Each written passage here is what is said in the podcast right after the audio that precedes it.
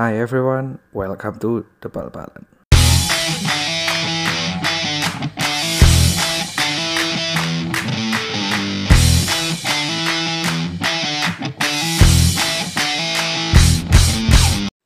belas Agustus 2018 balik lagi sama gue di podcast The Bal-Balan eh lupa nyebutin nama ya.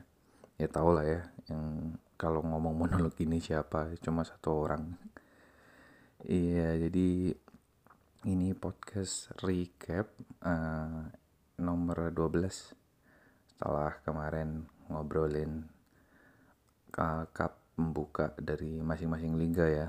Hari ini gue mau recap lagi nih ya. Udah lumayan banyaknya pertandingan-pertandingannya Kenapa baru recap sekarang? Karena ada dua alasan teman-teman. Jadi yang pertama mau nungguin Super Cup ya supaya sekalian. Yang kedua gue habis dari plesir, habis dari liburan ke Bali jadi ya ya masih managing time sama kerjaan-kerjaan yang terbengkalai. Jadi benerin kerjaan-kerjaan dulu, baru ngurusin yang ini ya. Karena yang ini belum jadi kerjaan jadi ya udahlah uh, prioritasnya kemudian gitu ya nggak mau kayak yang youtuber youtuber gitulah. Kalau youtuber kan ngomongnya kayak wah ini demi kalian. Enggak enggak. Gua gua belum kayak gitu ya. atau enggak akan kayak gitu. Ya but anyway uh, hari ini bakal ngomongin apa? Bakal ngomongin liga yang sudah mulai dan beberapa ya beberapa pertandingan-pertandingan penting yang sudah jalan juga.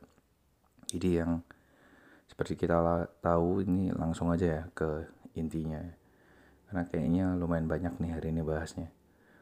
Yang pertama itu liga yang udah mulai kan ada dua nih. Ada League One-nya Prancis sama Premier League-nya Inggris. Akhirnya kan gue bahas terpisah. Tapi kayaknya League, League One Prancis ya udahlah ya bahasnya se sekelimat sekelimat aja sekelimat apaan sih? Ya pokoknya sedikit sedikit aja ya.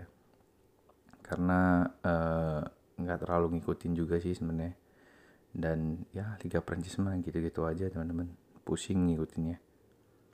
Dan Liga Inggrisnya baru yang kita bahas banyak ya. Oke uh, sebelum masuk ke dua liga itu ada ternyata ada suatu pertandingan penting yang udah jalan juga nih. Jadi yang pertama itu ada ini apa? UCL qualifying round. Jadi UCL itu kalau teman-teman tahu kan uh, biasanya kita yang nggak terlalu ngikutin ya udah liatnya waktu udah masuk ke group stage ya. Waktu setelah di drawing. Padahal ternyata tuh UCL itu hmm, punya apa ya babak kualifikasi yang banyak gitu loh. Jadi ada beberapa uh, tahap kualifikasi kayaknya tiga deh tiga tahap. Jadi uh, bertahap gitu setelah itu baru masuk ke playoff playoff ini kalau teman-teman tahu kalau di liga biasanya uh, ada tiga besar langsung masuk UCL tapi uh, urutan keempat masuk playoff. Nah itu playoff tuh. Jadi bakal diduel diduelin lagi. Kayak gitu. Nah ini tuh sudah selesai babak qualifying round ketiga. Jadi udah ke tahap akhir ya. Mau masuk ke babak playoff. Dan di babak playoff ini ada dua pet ya. Ada champion pet sama league pet. Jadi champion pet itu untuk yang juara liga untuk yang juara-juara liga aja. Mereka bakal di spesialin gitu bakal dikumpulin sendiri. Sedangkan league pet itu untuk yang non juara liga. Jadi uh, untuk league pet lebih lebih banyak lah ininya pesertanya. Total yang ikut playoff ini bakal ada 12 tim dan bakal diduelin. Yang menang bakal masuk UCL masuk Champions League dan yang kalah bakal masuk Europa League. Kayak gitu. Nah yang unik dari qualifying round ketiga tadi itu ternyata banyak pertandingan-pertandingan yang sengit dan banyak nggak banyak sih beberapa klub unggulan yang gue yakin kita tuh pasti sering lihat mereka di Champions League lah. Itu tuh gugur dengan tim-tim yang bahkan entah berantah atau kayak ya nggak terkenal aja gitu. Paling nggak di kalangan kita ya nggak terkenal ya. Gue langsung ke dua tim oke ini dulu deh. Ada Ajax yang musim lalu masuk semifinal Champions League.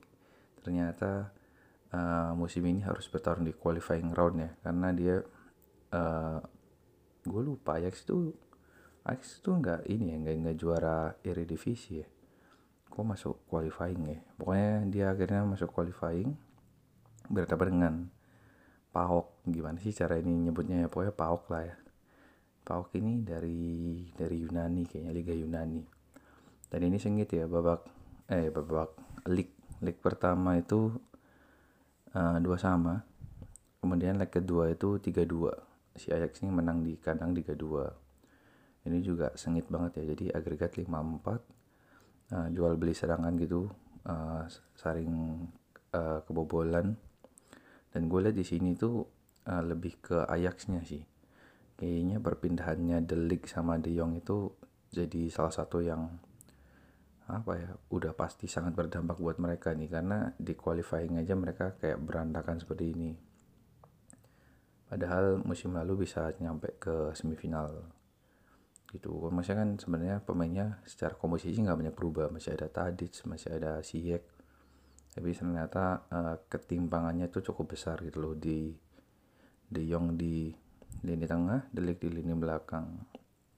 Kemudian ada klub barunya kiper Liverpool Simon Mignolet ya. Ini uh, De Bruyne ini um, seri 3 sama di kandangnya Dinamo Kiev dan untungnya mereka di leg pertama di kandang mereka itu menang 1-0 De Bruyne dari Belgia ya dari Belgia ya jadi itu bahkan sampai ada tiga gol di 5 menit terakhir ya 2 menit terakhir plus injury time. Jadi seru banget tuh kalau lihat uh, gue lihat highlight highlightnya tuh qualifying round golnya banyak banget. Tiga skornya itu tiga sama tiga dua tiga dua tiga empat. Wah gokil lah akhirnya lolos ya Mignolet semoga Mignolet bisa masuk UCL agak kasihan sih Mignolet karena apa ya karirnya benar-benar langsung 180 derajat berbeda sih.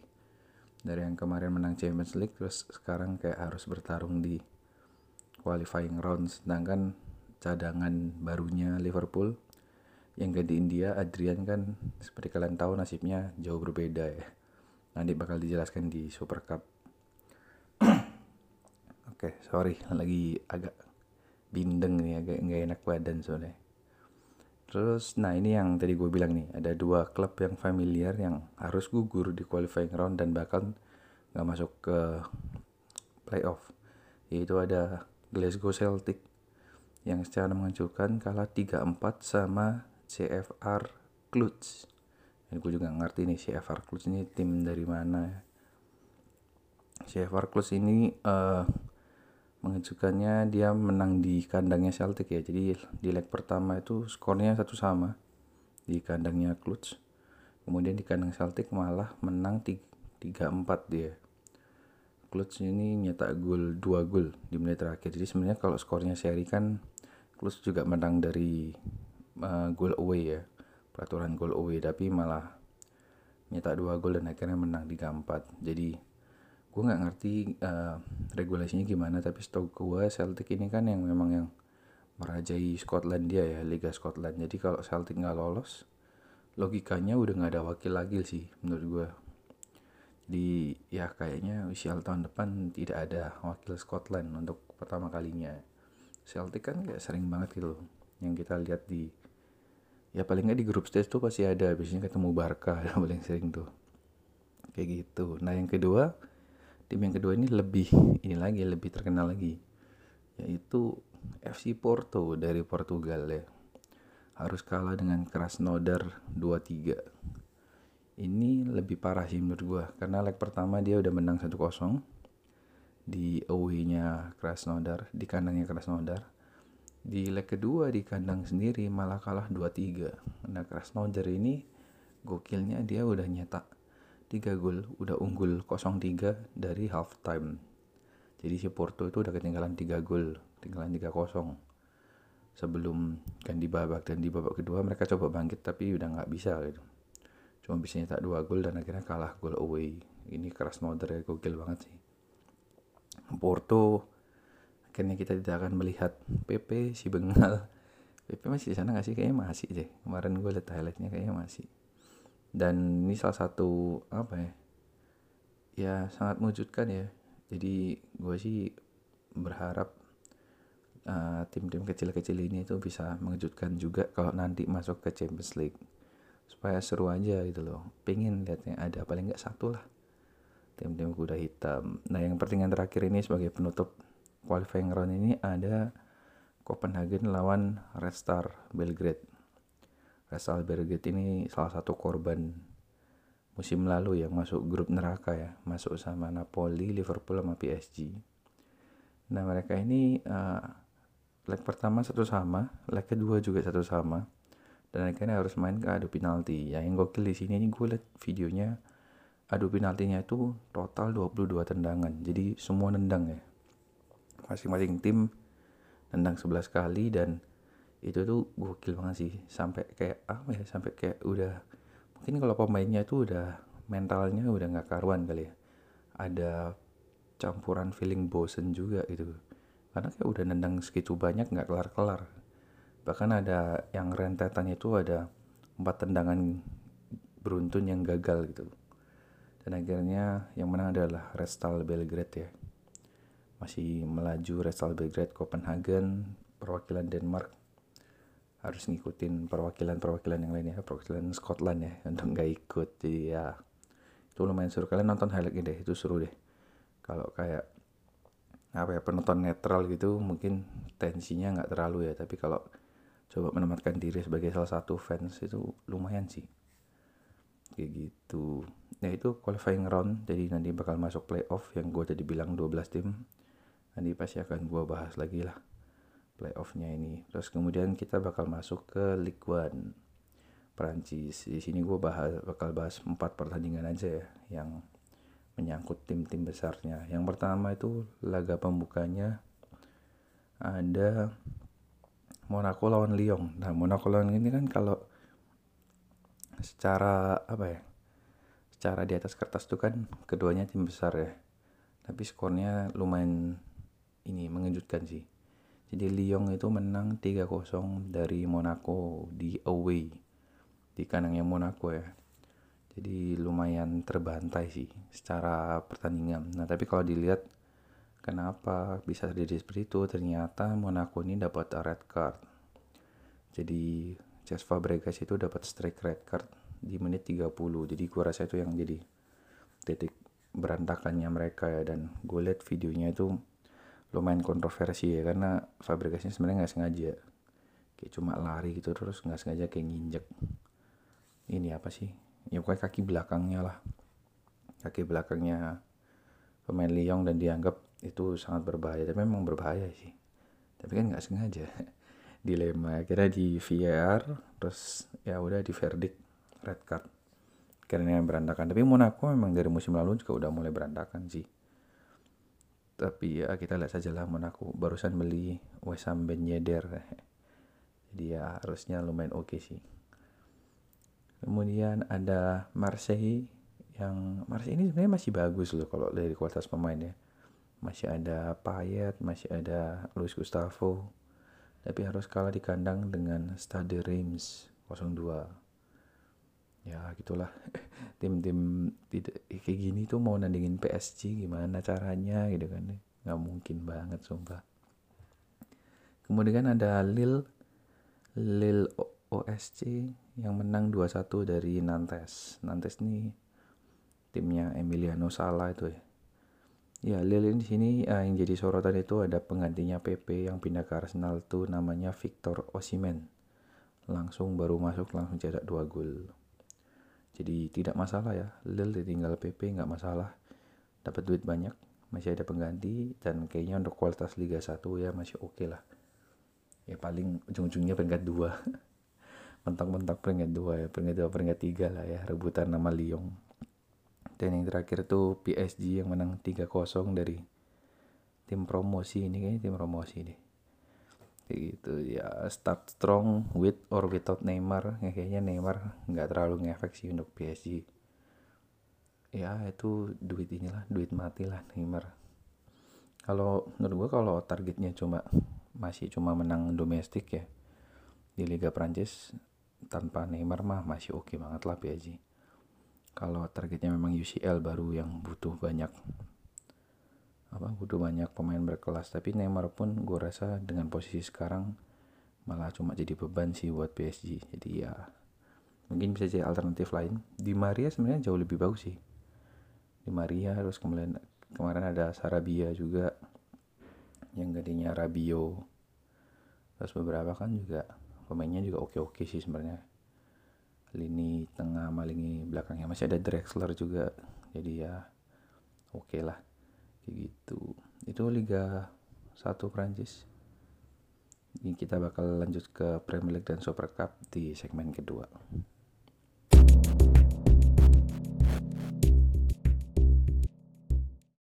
Oke, balik lagi segmen kedua. Terus uh, eh, gue tadi dengerin rekaman yang segmen pertama ya. Kayaknya gue agak mulai koleng deh.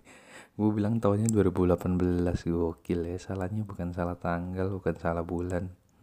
Salahnya salah tahun. ya Tuhan gitu ya. Tuh teman-teman tolong kalau teman-temannya lagi capek gitu tolong diperhatikan ya kasihan nih nanti ngisi air minum salah ya di diisi ke botol sabun kayak gitu salah-salah yang bego-bego gitu jangan sampai terjadi lah tolong-tolong ya temennya dihibur ya kalau capek. Jadi sedikit curhat nih. Oke langsung aja langsung masuk ke segmen kedua ya. Kayak perjanjian tadi ngomongin perjanjian ngomongin Premier League yang sudah mulai dan Super Cup nih. Sini gue mungkin bakal lebih ngomong banyak. Jadi Premier League kemarin tuh mulai waktu gue uh, lagi liburan di Bali. Tapi gue masih sempetin nonton sih seberapa eh seberapa beberapa matchnya kayaknya gue nonton cuma Liverpool Norwich and then ya Newcastle Arsenal sama MU Chelsea. MU Chelsea pas gue udah pulang sampai Jakarta. Jadi yang pertama sesuai urutan aja ya gue bahas Liverpool Norwich dulu. Ini expected win banget lah ya Liverpool di Anfield laga pembuka melawan Norwich yang promosi cuma di sini yang menarik kan Liverpool tuh nggak beli siapa-siapa ya ya belilah kayak uh, Harvey Elliott terus Adrian cuma kan maksudnya nggak bakal di expect untuk main di hari pertama gitu sama uh, beberapa pemain ternyata ada yang dapat kedapatan main yaitu si cadangannya kipernya si Adrian San Miguel, Weh, bagus ya namanya ya. Namanya itu kayak nama-nama mafia mafia gitu loh. Tapi dia orang Spanyol sih sebenarnya bukan mafia ya. Ya jadi uh, ternyata big blown untuk Liverpool itu Ellison cedera. Jadi gue pas nonton tuh kayak ah tuh cedera kan dan gue pikir cederanya kayak nyantai gitu maksudnya cedera yang ringan karena kan dia sebenarnya cederanya terpeleset kan bukan yang tabrakan atau gimana gitu ternyata lumayan epic ya harus absen sekitar 3 sampai 4 bulan dan ini jadi kesempatan untuk Adrian yang ya out of nowhere baru di hire. Adrian tuh di hire belakangan banget gitu.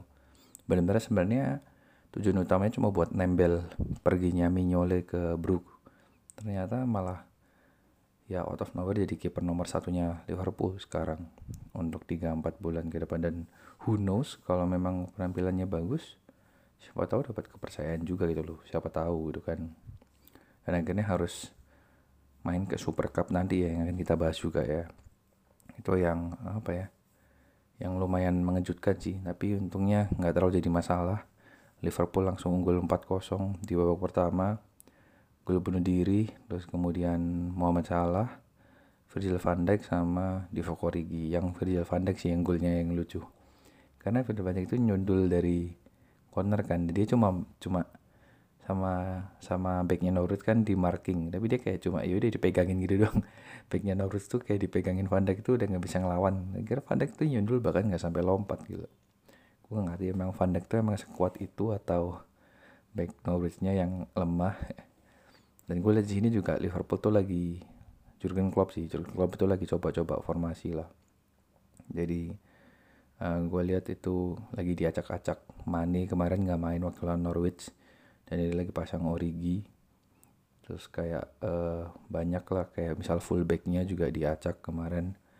Si apa fullbacknya itu kemarin nggak pakai nggak pakai Robertson ya gue lupa. Iya nggak pakai Robertson nggak pakai Robertson. Uh, pakai Milner kayaknya di kiri. Jadi kayak lagi nyobak-nyobak rotasi lah. Kayaknya dia nggak mau terpatok dengan formasi yang paten kayak musim lalu buat jaga-jaga juga kalau ada rotasi eh kalau ada cedera supaya nggak terlalu mengandalkan formasi paten. Formasi paten itu kayak seolah-olah kayak ya udah uh, Firmino tuh striker tengah.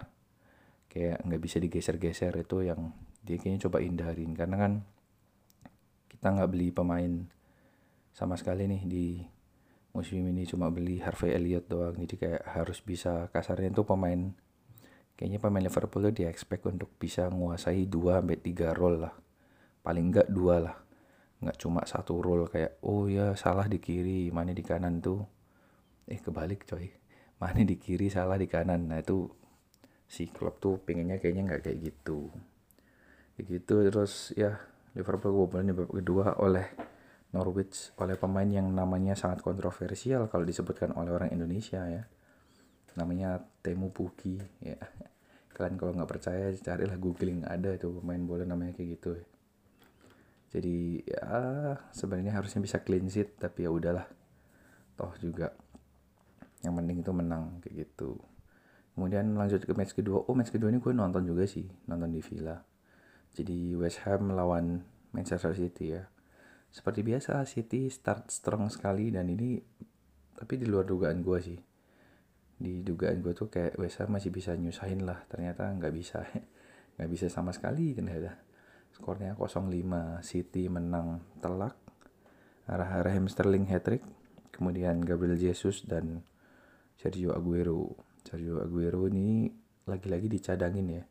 Ini tuh kayak deja vu musim lalu awal-awal gitu loh. Waktu si Pep ini kayaknya dia ada favor lebih ke condong ke Gabjes sih sebenarnya daripada Aguero. Mungkin dia lihat kayak Aguero udah tua mungkin ya. Gabjes jauh lebih muda. Jadi dia tuh kayak mau matangin si Gabjes jadi lagi-lagi dicadangin dan Aguero itu masuk ke babak kedua.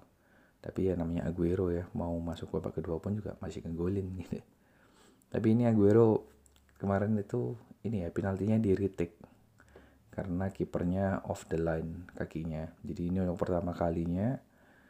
Uh, oh iya btw ini Premier League pertama kalinya pakai VAR dan Aguero itu yang pertama kali penaltinya di gara-gara VAR.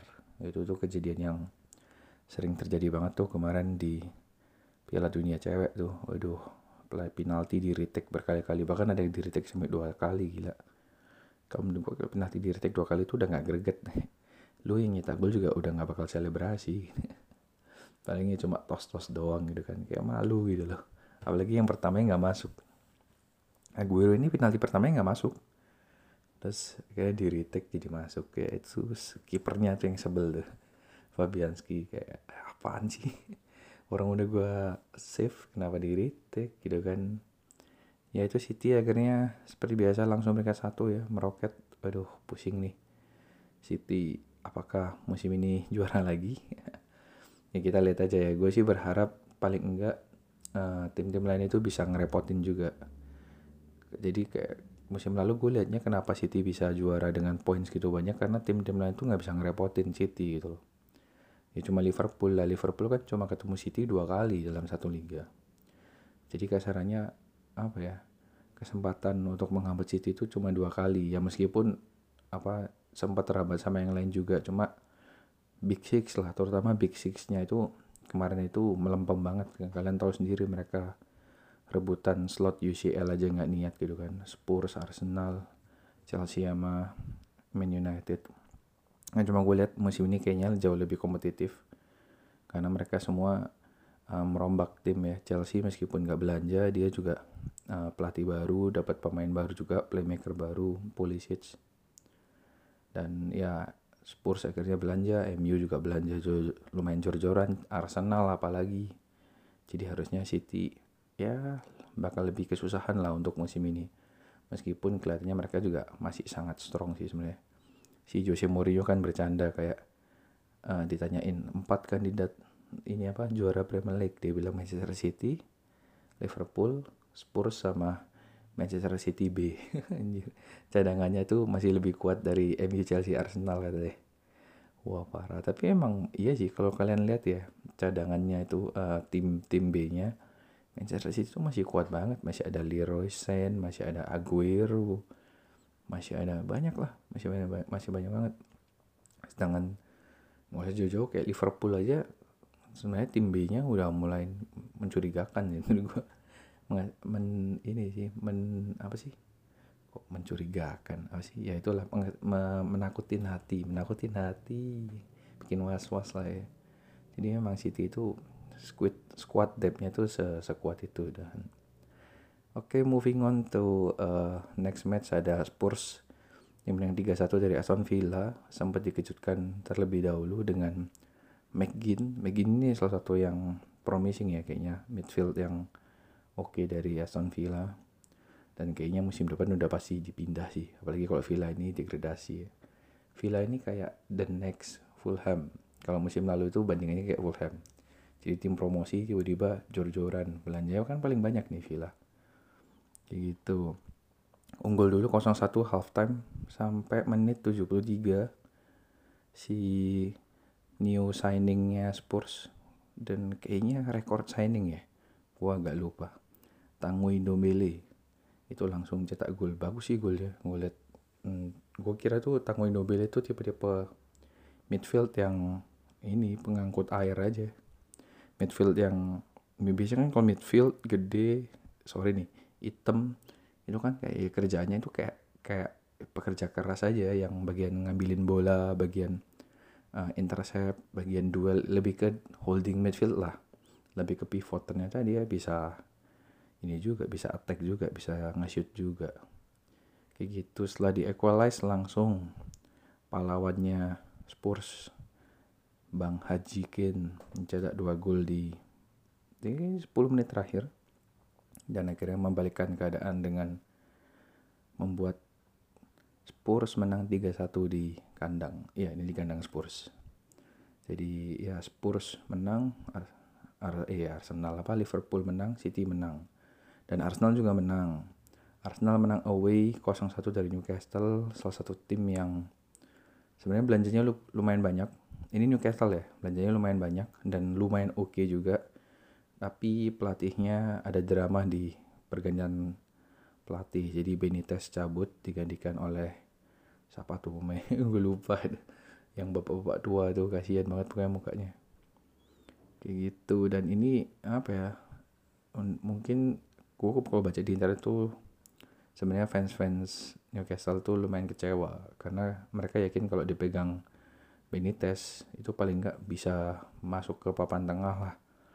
Mungkin Europa League mungkin bisa dapat tapi ternyata ya satu dan lain hal kepemilikan orang Inggris ya Benitez memikir untuk kira cabut ke Cina ke Cina ya Benitez ya. Wah duit duit duit. Ya anyway Arsenal menang 0-1 dicetak oleh striker andalan Pierre Emerick Aubameyang yang kayaknya masih ambisi lagi ngejar Golden Boots seperti musim kemarin. Golden Boots musim kemarin kan terkesan lebih ke hoki ya karena akhir-akhirnya tak dua gol terus akhirnya salah sama Mane itu juga sama. Jadi kayak ya udah golden bootnya dibagi. Nah Oba itu kali musim ini pingin untuk dapat golden boot yang tidak hoki. Apaan sih Arsenal sendiri menurut gue ini salah satu yang firm ya di musim ini dengan belanjanya yang lumayan banyak gitu. Dan kayaknya selama bisa diramu dan dirotasi dengan baik salah satu kandidat yang kuat untuk masuk ke tiga besar sih. Selain Liverpool sama City. Nggak tahu ya ini menurut analisa bego-begoan gue gue merasa bahwa uh, Liverpool sama City itu udah masih book peringkat satu dua jadi uh, eh, gue masih belum bisa melihat tim-tim lain itu bisa bersaing melawan dua ini kecuali ada hal-hal yang sangat mengejutkan terjadi. Seperti contohnya yang tadi gue bilang Alisson cedera.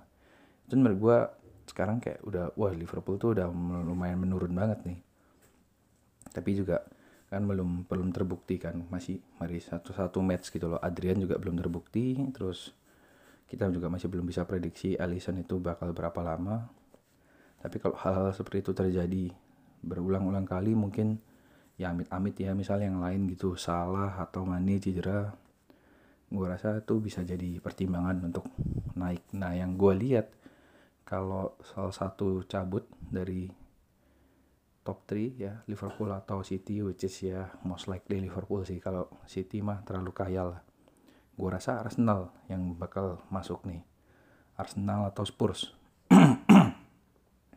Sorry. Uh, atau Spurs ya. Spurs Spurs juga oke okay sih. Sebenarnya cuma ya Spurs ya Spurs kan. Kayak mereka tuh kayak nggak ada ambisi sebenarnya. Kalau Arsenal tuh gue lihat musim ini lebih ke ada ambisinya aja. Kayak gitu. Uh, yang pembelian-pembeliannya belum dimainin dari awal. Ada Ceballos, Martinelli sama Pepe itu masuk sebagai substitution yang dimainin dari awal itu Willock sama Nelson.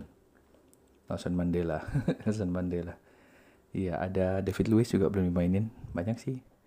Kayaknya Arsenal lebih firm sih sekarang. Jadi ya menarik untuk ditonton. Kalau dulu kan kalau lihat Arsenal ya nggak usah kita ya. Fans Arsenal aja udah males kan kayak ya Arsenal ya kayak gitulah. Mustafi. Siapa lagi yang yang parah-parah dari Arsenal Koscielny juga udah cabut jadi ya gue rasa Arsenal bakal lebih strong sih musim ini. Kemudian masuk ke match pamungkas ini yang big matchnya game week pertama. Jadi Premier League ini gue lihat sepintas di per minggunya itu bakal ada satu big match. Paling enggak satu big match. Dari ya gue cek ya. Kalau di game week pertama kan si ini apa MU Chelsea. Game week kedua itu nanti bakal ada dan nih uh, City Tottenham City Spurs. Game week ketiga itu bakal ada Liverpool Arsenal. Jadi kayak kayak gitu terus ya. Sampai kayaknya sampai ke game week 4 deh. Game week 4 Arsenal Tottenham. Game week 5 game week 5 MU Leicester. Ya lumayan lah. Masih lumayan big match lah. Game week 6 Chelsea Liverpool. Oh kayak gitu terus. Jadi kayak ada big matchnya terus. Kayaknya memang ditata kayak gitulah supaya paling nggak ada satu match yang pasti bakal must watch banget. Jadi yang kemarin game week pertama itu MU Chelsea. Gua berprediksi bahwa pertandingannya bakal sengit. Dan memang sengit. Kalau nonton tuh kalau kalau nonton ya ini bedanya yang nonton sama nggak nonton. Yang cuma lihat highlight dan live score. Yang lihat highlight dan live score bakal bilang bahwa Chelsea terbantai. Cuma menurut gue itu enggak karena gue nonton matchnya dan babak pertama terutama Chelsea itu sangat mendominasi menurut gue malahan. Tapi karena unlucky dia dapat dua kali tiang Emerson sama Tammy Abraham. MU dapat penalti jadi MU unggul 1-0 jadi babak pertama itu MU masih cuma unggul 1-0 doang. Dan Chelsea menurut gue justru yang lebih dominan. Tapi ternyata di babak kedua dengan strategi yang sangat matang, counter attack yang sangat mantap dari oleh Gunnar Solskjaer, MU bisa curi 3 gol. Dan menurut gue itu sesuatu yang luar biasa, harus diakuin gitu loh. Gol kedua datang, kemudian secara cepat itu bahkan kalau nonton highlightnya itu belum kelar, udah langsung gol ketiga dan gol ketiganya cakep banget. Sebuah passing yang membelah bumi langit dari Pogba ya itu passingnya gokil sih Pogba itu gila sih passingnya langsung ke Rashford dan Rashford tuh kemarin lagi mateng-matengnya gitu lagi tajam-tajamnya dan akhirnya dengan gol. Waktu sebenarnya waktu lihat 2-0 gue masih merasa kayak ya Chelsea ini masih bisa lah. Paling enggak untuk nyamain skor. Tapi setelah lihat 3-0 dengan cepat gue rasa ya itu udah selesai loh.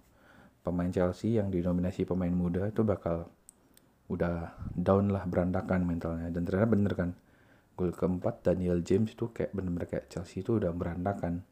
Udah nggak kayak 60 menit pertama yang lo lihat yang apalagi 45 menit pertama yang mendominasi itu udah nggak kayak gitu. Jadi MU dengan strategi counter attack-nya mampu secara sangat efektif membungkam seorang Frank Lampard di debutnya bersama Chelsea debut ini kayaknya debut yang official ya pertandingan yang official. Official competition itu dengan skor telak 4-0 gol dari Marcus Rashford 2 gol penalti dan gol cakep tadi kemudian Anthony Martial dan Daniel James. Daniel James ini menurut gue memang uh, menurut gue pribadi sebagai fans netral eh bukan netral ya maksudnya bukan fans MU gue melihat Daniel James ini lebih sebagai transfer yang lebih menarik daripada Maguire dan Wan Bisaka karena menurut gue Maguire dan Wan Bisaka itu uh, ada threat ada ancaman star syndrome. Karena kan harganya mahal kan kayak ya adalah ancaman di sana. Tapi Daniel James ini kan harga murah. Terus secara visi bermain secara etos kerja tuh gue lihat dari pramusim beberapa pertandingan tuh dia memang yang ngotot gitu loh yang bagus. Dan pemain-pemain kayak gini tuh yang most likely nggak bakal gagal karena mereka punya etos kerja dan visi yang bagus gitu loh dibandingkan dengan ya nggak tahu. Tapi Maguire kemarin sama Wan Bisaka jangan salah ya mereka juga bagus sih kemarin dan lebih kelihatan aja sih defense MU itu jadi lebih rapi dibanding dengan kalau dipegang Ashley Young, Bill Jones, Chris Smalling ya emang lebih berantakan aja kayak gitu. Jadi ya kalau dari MU kayak gitu sih menurut gue ini sudah big upgrade.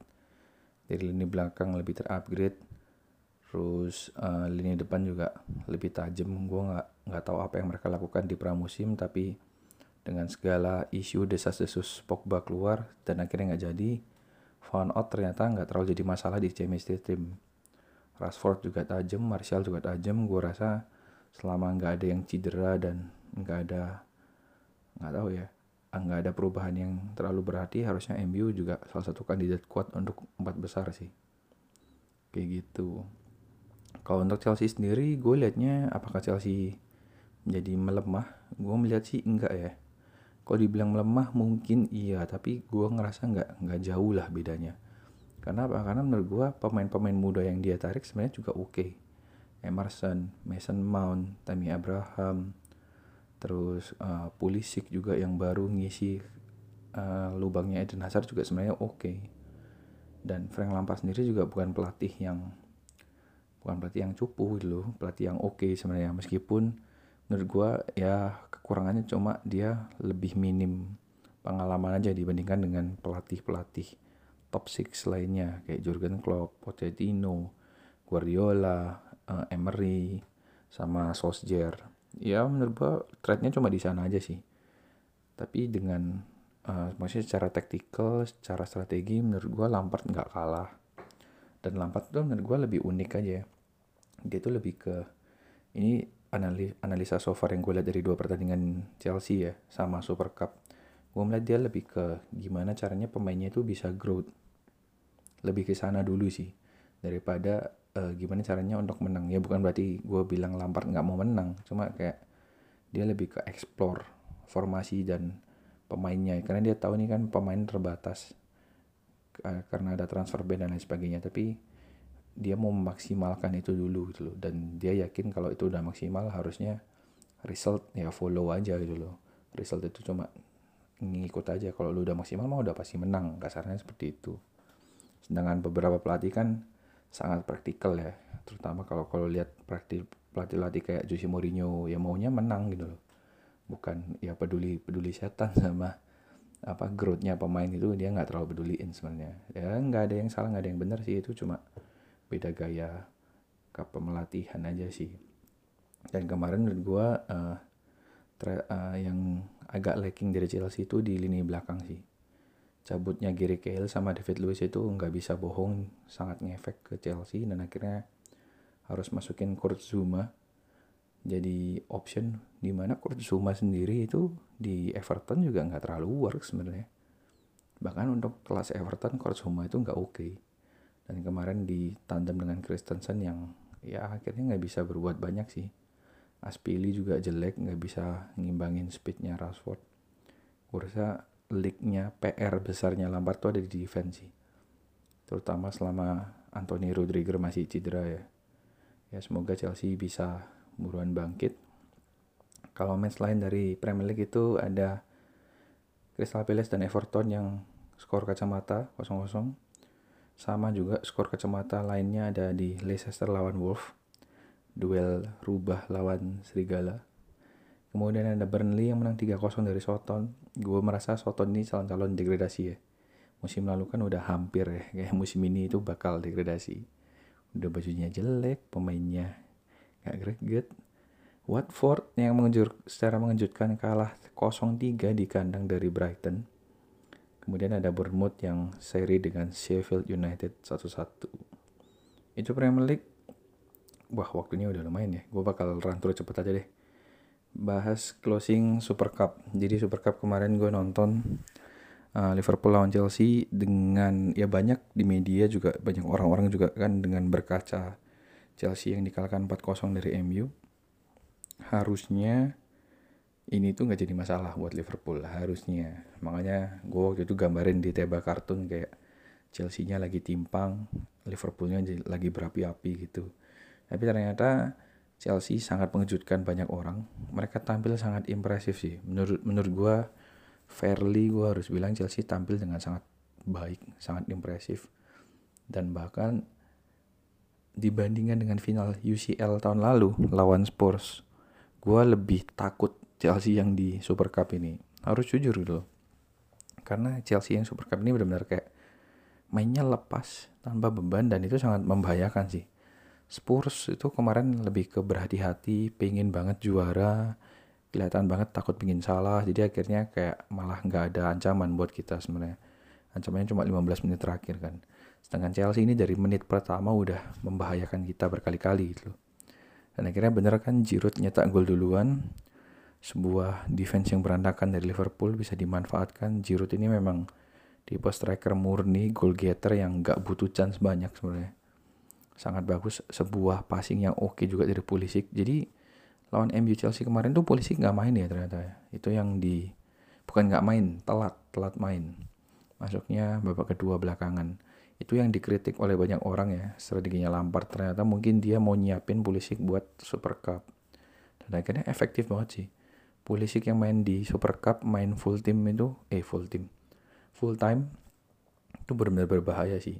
Dari kiri ke kanan ke tengah wah oke oke banget sih. Salah satu pembelian yang gue rasa bisa mungkin nutupin lubangnya Hazard tapi mungkin nggak langsung ya pelan-pelan. Jadi Giroud ngegolin dulu kemudian uh, Liverpool ini yang masih coba-coba formasi ya top 3-nya eh front 3-nya itu pakai salah salah di tengah Mane di kiri Chamberlain di kanan. Nggak works. Babak pertama nggak ada serangan berbahaya. Pusing gue. Ya kayaknya cuma sekali doang deh serangan berbahaya. Babak kedua uh, Roberto Firmino masuk langsung ngegolin menit 46 46 apa 48 Sadio Mane ya ngegolin Roberto Firmino asis kemudian lanjut ke extra time uh, karena ada beberapa save yang luar biasa dari Kepa. Di extra time pun kembali terjadi Firmino asis ke Mane. Jadi kemarin itu Liverpool dua gol ya itu dari Mane semua dan asisnya dari Firmino semua. Ini sekali lagi mengukuhkan betapa pentingnya Firmino. Jadi meskipun Firmino itu nggak nggak bisa ngegulin bukan nggak bisa ngegulin ya jarang ngegulin tapi gimana Firmino tuh bisa memaksimalkan Mane dan Salah?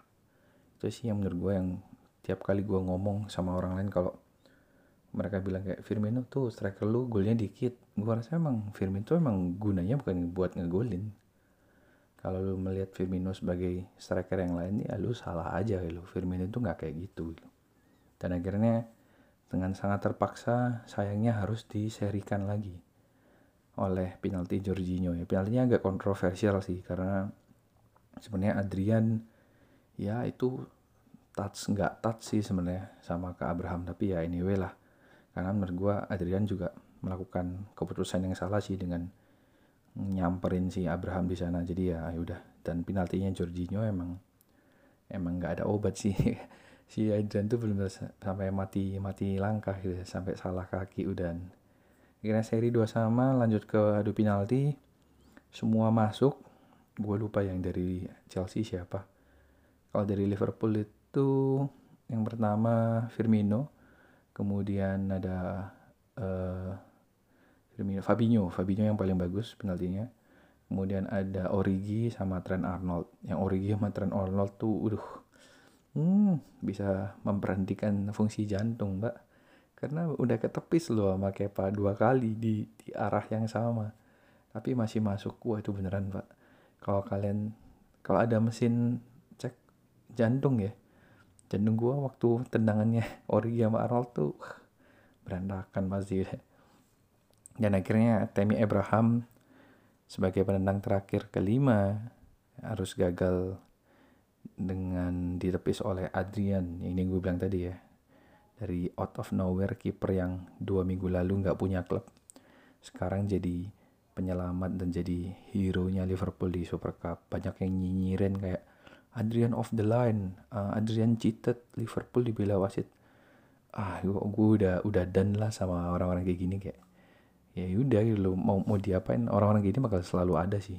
Dan gue yakin bahkan yang rame banget yang sangat vokal di media sosial itu mungkin sebagian besar nggak nonton matchnya sih. Karena kalau nonton matchnya ya lu akan tahu lo bahkan fans Chelsea pun dia bisa bisa kayak ya gue respect lo dengan Liverpool. Karena sangat fair match dan nggak ada tuh yang kayak Liverpool dibela wasit. Apaan sih gitu. Liverpool dibela wasit apa gitu kan? Kayak ya kenapa nggak pakai VAR dan lain sebagainya? Ya penalti lu sama Temi Abraham juga nggak di VAR gitu kan? Langsung ditunjuk on the spot dan nggak ada fans Liverpool yang cerewet gitu kan? Kayak itu Abraham soft touch diving nggak ada gitu loh. Ya udah nggak usah norak gitu kan? Biasa aja ya lu ngomong gini soalnya Liverpool menang. Enggak kemarin lawan City juga kalah. Gue juga biasa aja gitu kan Community Shield. Nggak usah lebay lah kalau kalah. Yang menang juga nggak usah lebay. Kayak gitu. Dan menurut gue ada beberapa MVP ya di pertandingan ini dan terutama uh, di gue mau sebutin di ya mungkin di Liverpool dulu lah. MVP-nya jelas Adrian karena dia bisa dengan cukup bagus menggantikan posisi Ellison sebagai penjaga gawang dan dia yang nepis uh, tendangan terakhir kan. Kemudian ada Sadio Mane yang of course nyetak dua gol. Fabinho yang ngelakuin semua pekerjaan kotor. Menjaga area pertahanan tengah ke belakang Liverpool dan Firmino yang cetak dua assist. Padahal cuma masuk di babak kedua. Kalau dari Arsenal tuh ada N'Golo Kante, yang Kante ini tadi tuh awalnya dipasang jadi EM sama Lampard untuk pertama kali ya dia jadi attacking midfield di depannya Jorginho sama Kovacic. Dan ternyata uh Kante secah Kante kalau Kante jadi DM kan emang udah serem ya. Tapi ini Kante jadi EM tuh lebih serem lagi deh. Karena kemampuan dribblenya wah kayal pak. Gue nggak tahu Kante itu sebagus itu loh untuk urusan attacking juga. Bahkan si Milner tuh di nutmeg lagi. Anjir Milner Milner jaga tuh kolong kemudian ada Emerson yang juga bagus Pulisic yang tadi kayak bilang dan yang masih Kepa. Kepa kemarin sih sebenarnya top perform banget sih bahkan dibandingkan Adrian harusnya masih bagus Kepa. Cuma ya Dewi Fortuna lebih memihak pada Liverpool dan anyway ini Istanbul. Cuma ada satu klub yang menang di Istanbul di pertandingan Eropa ya tingkat Eropa yaitu Liverpool. Ya dulu final terakhir yang dilakukan di Istanbul selain ini ya final Champions League 2005 gitu loh. Waktu kita benar-benar ngelakuin miracle dan ngalahin Milan at that time. Ya kalau orang bilang ini kasarnya itu lucky soil lah. Tanah keberuntungannya Liverpool memang Istanbul. Jadi kayak ya kalau ada final di Istanbul dan Liverpool main itu lawannya ya udah siap-siap aja gitu.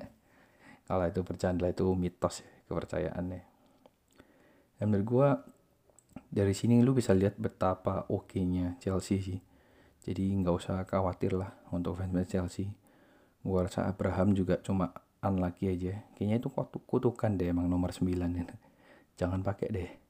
Kayaknya dari dulu nomor 9 nya Chelsea itu selalu sampah sih. Selalu kena. Jadi performanya diturun gitu Mateja Kesman, Hernan Crespo, uh, Fernando Torres, Radamel Falcao yang oke-oke di luar tuh begitu pegang nomor 9 nya Chelsea itu jadi ampas Morata, Higuain, wah dah. Abraham saran dari Om kamu ganti nomor deh. Kayak gitu ya. Terus uh, apa lagi? Oh ya ini dengan trofi ini Liverpool berhasil melampaui Manchester United. Wah siap-siap nih. Fans pengabdi setan tertrigger. Ya Liverpool berhasil melampaui Manchester rekohan alah cucu Liverpool berhasil melampaui torehan rekor Manchester United sebagai klub tersukses di Liga Ing di Inggris, bukan di Liga Inggris lah. Klub tersukses di tanah Inggris dengan 46 trofi, MU itu 45. Jadi sebelum Champions League itu Liverpool di bawah MU dengan 44 trofi, MU 45, sekarang udah dibalik ya. Liverpool dapat dua trofi langsung. Harusnya itu kemarin Community Shield dapat juga. Ya untuk fans MU jangan tertrigger, kan gua nggak jelek-jelekin tim kalian. Jadikan ini sebagai motivasi, weh kayak apa aja emang fans bisa ngefek apa gitu kan, nggak ngefek apa-apa cuy.